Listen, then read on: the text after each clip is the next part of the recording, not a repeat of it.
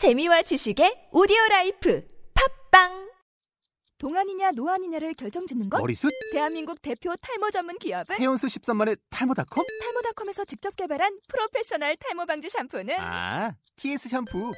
늘어진 두피 모공을 꽉! 단 한 올의 모발까지 꽉! 사용할수록 풍성해지는 나의 모발. 이제 탈모 고민 끝! TS 샴푸.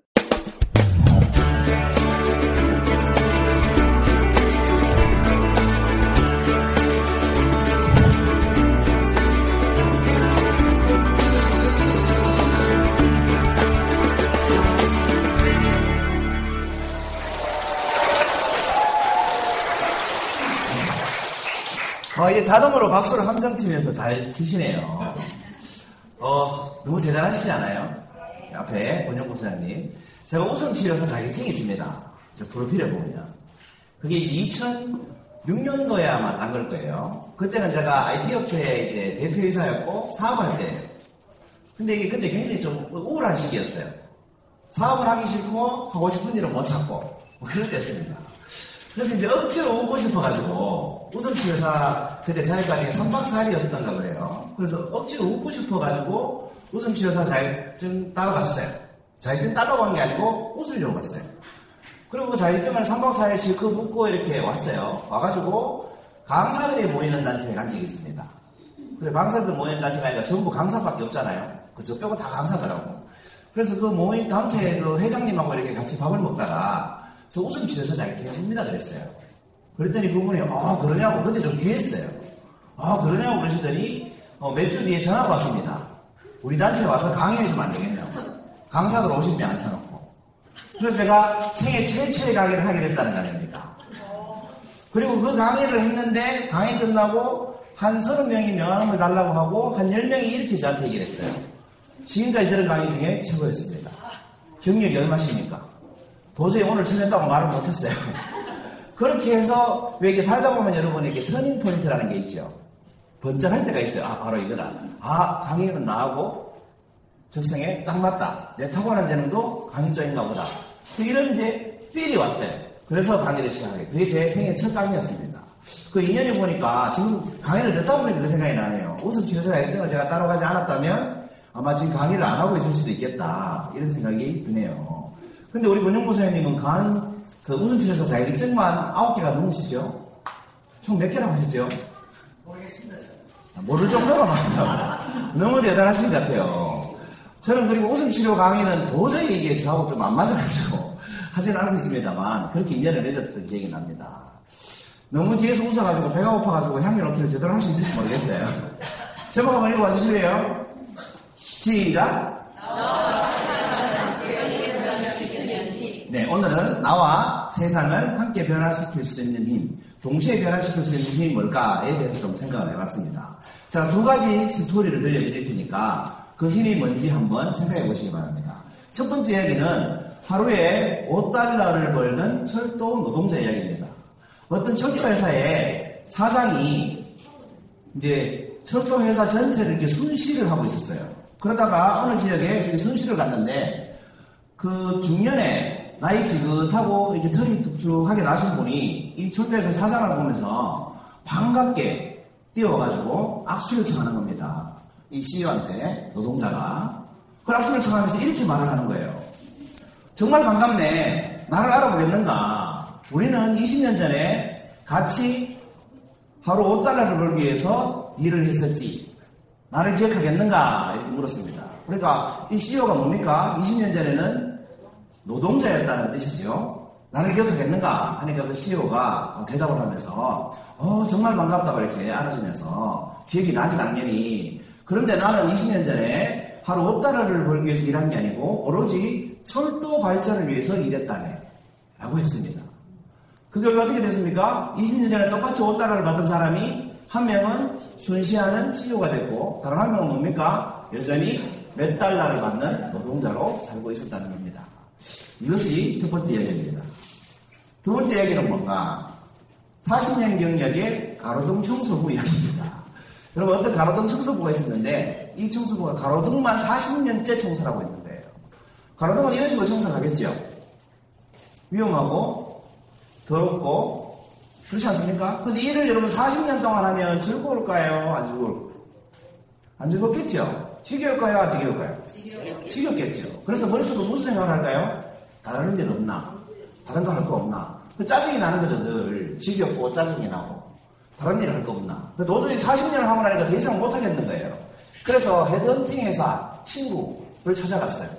이보게 내가 가로등 청소만 40년을 했더니 도저히 지겨워서 더 이상 못 하겠다. 다른 일 좀 이렇게 소개시켜줄게. 그랬더니 그 헤드헌팅 회사의 친구가 묻습니다. 자네 가로등 청소 말고 뭘 잘하는가?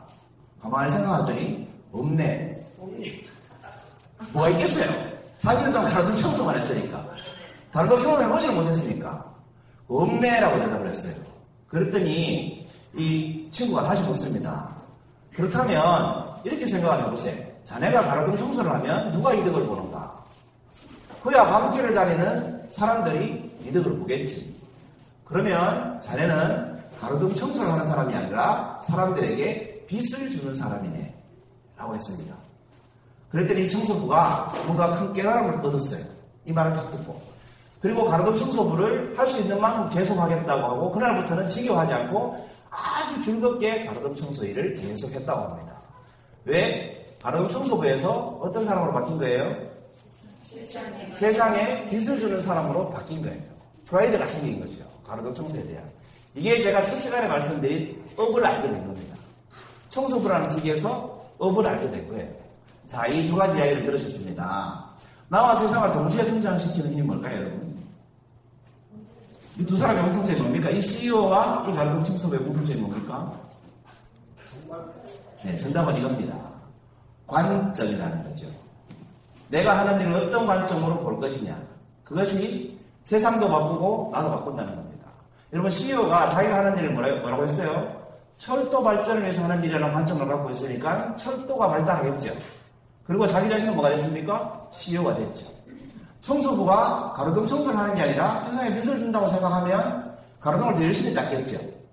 환경이 깨끗해지겠죠. 그러면서 나는 어떻습니까? 프라이드가 있는 훌륭한 가장, 남편, 이런 사람으로 살 수 있겠죠. 동시에 바꿔놓을 수 있었다는 겁니다. 뭐가 바뀌기 때문에? 관점이 바뀌었기 때문에 그렇습니다. 여러분, 지금 그림을 보시면 한 여성이 백을백을 돌고 있죠? 오른쪽으로 돌고 있습니까? 왼쪽으로 돌고 있습니까? 오른쪽으로 도시는 분손 들어보세요. 왼쪽으로 도는 분손 들어보세요. 그렇습니다. 어떤 사람은 오른쪽에 돈다고 하시고 어떤 사람은 왼쪽에 돈다고 합니다. 여러분 발끝을 잘 보시면 사실 발끝을 잘 보시면 오른쪽으로 돌다가 왼쪽으로 돌다가 합니다. 근데 잘 안 되시죠? 네, 집중해서 보시면 가능한데 쉽게 제가 왼쪽 오른쪽 돌게 하는 방법을 가르쳐 드릴게요. 보는 곳이 바뀌면 금방 알수 있습니다. 여러분 왼쪽 그림 보고 가운데 그림 보세요.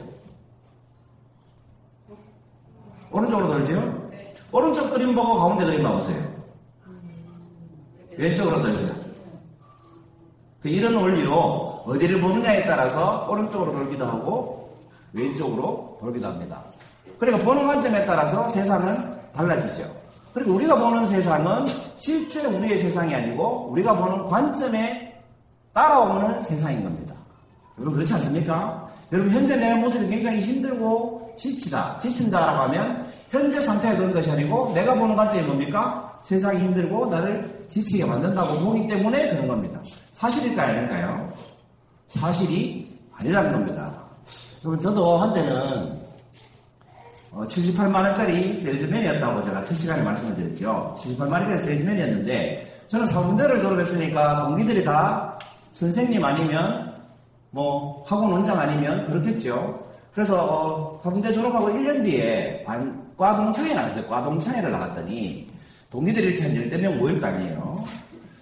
그리고 저는 유일하게 임용고시를 치지 않고 기업에 IT 기업에 모두 입사를 해서 78만원 초등학교를 받고 다녔어요. 그 다니면서 1년쯤 지났을 때 과동창회를 나갔는데 그 동창회에서 제 친구가 제 동기가 이런 말을 하는 겁니다. 저한테.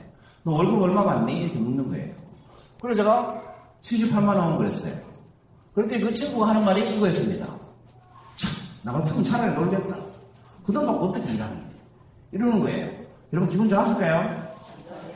대답할 가치가 있었어요. 그래서 대답 안 하고 속으로 생각했어요. 두고 봐라, 시새끼가. 봐라, 시새끼가. 이렇게 속으로 얘기했어요. 그리고 2년째 또 동창회 하는 거예요. 그 아무 말도 안 했어요. 저는 이게 좀 복수를 좋아해요. 그이 친구한테 좀 복수를 하고 싶었어요. 그 2년째 또, 어, 가동생에 나갔을 때, 제가 그때 직급이 차장이었어요. 승진을 좀 빨리 했다고 그랬잖아요. 차장. 아직 복수할 때가 안 됐어요. 3년 뒤에 그 모임에 나가니까 제가 이- 이모리였어요. 이사였어요. 그 연봉도 상당히 많았어요. 그때는 제가 판공병 120만이라고 그랬죠. 3년 뒤에 그 모임에 딱 나가니까 가동기들이 다 소문 나 있어 안 나 있어요. 제가 이사라는데 소문이 다 나 있었어요. 그 친구 많은지 뒷조사를 해봤어요. 봉사하려고. 이 친구 임용고시 떨어지고 그 다음에도 임용고시 떨어지고 대학원 교육대학 가서 부모님이 대주는 돈으로 교육대학원 졸업하고 놀고 있었어요. 한심하죠? 부모님이 대주는 돈으로 대학원 3년 다니고 취직도 못해서 놀고 있는 놈보다는 7, 8만 원 받던 제가 낫지 않습니까? 그래서 제가 복수를 심하게는 안 하고 그날 술을 제가 사면서 이렇게 복수했어요. 그 친구 불러가지고 너 요즘 뭐 하냐? 아닐 것 같듯이 한마디 했습니다. 그랬더니 얼굴이 벌개지더니 어, 몸, 몸이 잘 안 나오더라고요. 그다음부터. 그러니까 여러분 사람이 누군가 이렇게 사귈 때는요. 지금 좀 없어 보인다고 무시하면 돼요? 안 돼요? 안 돼요. 지금 없어 보인다고 그 사람이 없이 살 사람은 아닌 거죠. 지금 돈을 좀 못 본다고 해서 그 사람이 몸값이 싼 사람인 건 아니에요. 그렇지 않습니까? 그 사람이 좀 멀리 볼 수 있어야 된다는 거죠. 그 관점이 어디에 있어야 돼요? 좀 멀리 있어야 된다는 거예요. 눈앞에 관점이 있으면 놓치는 것이 굉장히 많아진다는 겁니다. 그래서 세일즈맨이었지만 그 친구는 저를 몰러 갔기 때문에 78만원짜리 월급쟁이로 봤습니다. 그러나 저는 저를 어떤 관점으로 봤냐면 제가 그 회사에 들어간 이유가 사장 되기 위한 거였습니다. 저는 저를 이렇게 봤습니다. 78만원이라는 돈까지 받으면서 CEO 교육을 무료로 받는 사람이라고 생각했습니다. 왜냐하면 저는 그 회사에 사장 되려고 들어갔기 때문에. 그리고 첫 회식 날 그런 말씀 드렸나요? 첫 회식 날 사장님이 저한테 질문을 했습니다. 입사 동기가 뭐냐고. 목표가 뭐냐고 물으셨어요. 입사하고 둘째 날, 신입사하고 한년이 안 하는 날. 그래서 전 직원 다 있는데 제가 이렇게 얘기했잖아요. 저는 여기서 사장 되는 게 목표입니다. 그랬더니 사장님은 표정이 밝은데 사장님과 저 사이에 있는 대리, 과장, 차장들은 표정이 어둡더라고요. 신입사원 입사 이틀 만에 사장 된다고 하니까 그럼 자기들은 뭐가 됐어요? 어둡더라고요. 그런데 정말 신기한 건 뭐냐? 그 다음날 출근하니까 두 가지 생각이 들었어요. 전부 저를 이제 안 입고 온 눈으로 보죠. 꼴통 하나 들었다 하시고. 그죠? 또 복수하고 싶은 생각이 드는 거예요. 좋다. 내가 사장 돼서 복수해 주겠다. 그리고 이제 열심히 살아서 4년 만에 이사가 됐잖아요. 그 저를 이렇게 안 입고 온 눈으로 봤던 두 친구는 저보다 제가 그 이- 임원이 됐을 때 한 친구는 과장, 한 친구는 내리였어요. 그리고 저보다 나이도 어렸어요. 그러니까 막 반말할 수 있죠, 제가. 니들 때 나한테 어떻게 내가 다 기억하거든? 이러면서 복수하고 있어요. 그러니까 여러분, 관점이 어디에 있느냐에 따라서 내가 사는 곳이 달라집니다. 여러분, 사장이 되겠다고 말하고 나니까 사장님만 눈에 띕니다. 대리가 눈에 하나도 안 들어요. 사장님이 뭐 하는지, 누구랑 통화하는지, 무슨 얘기하는지, 무슨 책 보는지, 어떤 일을 하는지, 사장님만 보이더라고요. 그러니까 나도 모르게 뭐예요? 사장님을 닮아가게 돼 있어요. 그럼 밖에 나가서 일을 어떻게 하느냐? 저는 이렇게 일을 했어요. 신입사원인데, 그 보통 이렇게 과장님들이 이렇게 만나잖아요. 그렇죠? 높은 분들 만나면 제가 결정을 다 하고 들었어요. 그렇게 하시죠. 그렇게 하시죠. 들어오면 사장님한테 맨날 깨지는 거예요. 네가 뭔데 결정을 다 하고. 그래 참 신기한 게요. 보통 사람 같으면 다음부터 허락 맡으려고 하겠죠. 근데 저는 그러려고 하지 않았어요. 여전히 제 마음대로 다 했어요. 하면서 이런 연구를 많이 했습니다. 어떻게 하면 내가 내 마음대로 안 깨질 수 있을까? 그런 연구를 많이 했습니다. 그랬더니 결정을 잘하고 들으면 칭찬받을 거 아니에요. 그 결정 잘하고 들어오고 깨지는 수가 점점 줄어들기 시작했어요. 그러면 여러분 윗사람 입장에서는 어떻게 됩니까? 믿고 맡길 수 있게 되죠. 믿고 맡기려면 뭘 줘야 돼요? 직책을 줘야 돼요.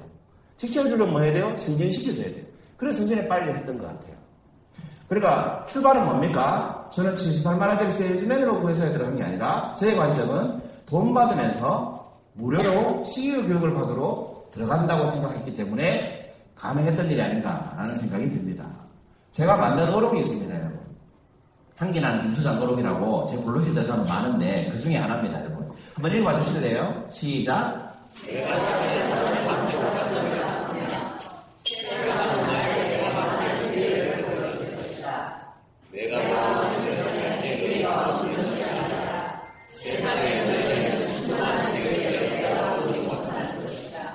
공감하십니까? 여러분 관, 관점 하나 딱 바꾸시면 세상에 들려있는 수많은 기회를 뭘로 바꿀 수 있습니까? 여러분 것으로 바꿀 수 있습니다. 그 기회를 여러분 것으로 바뀌면 뭐가 바뀝니까? 세상이 바뀝니다. 세상 바꾸는 거 정말 쉽습니다. 내가 세상을 보는 관점 하나 바꾸면 세상은 덩달아 바뀌지 않겠습니까? 여러분, 관점 바꾸시고 세상의 무한한 기회를 마음껏 잡으시기 바랍니다. 48번째 행위노트였습니다. 감사합니다.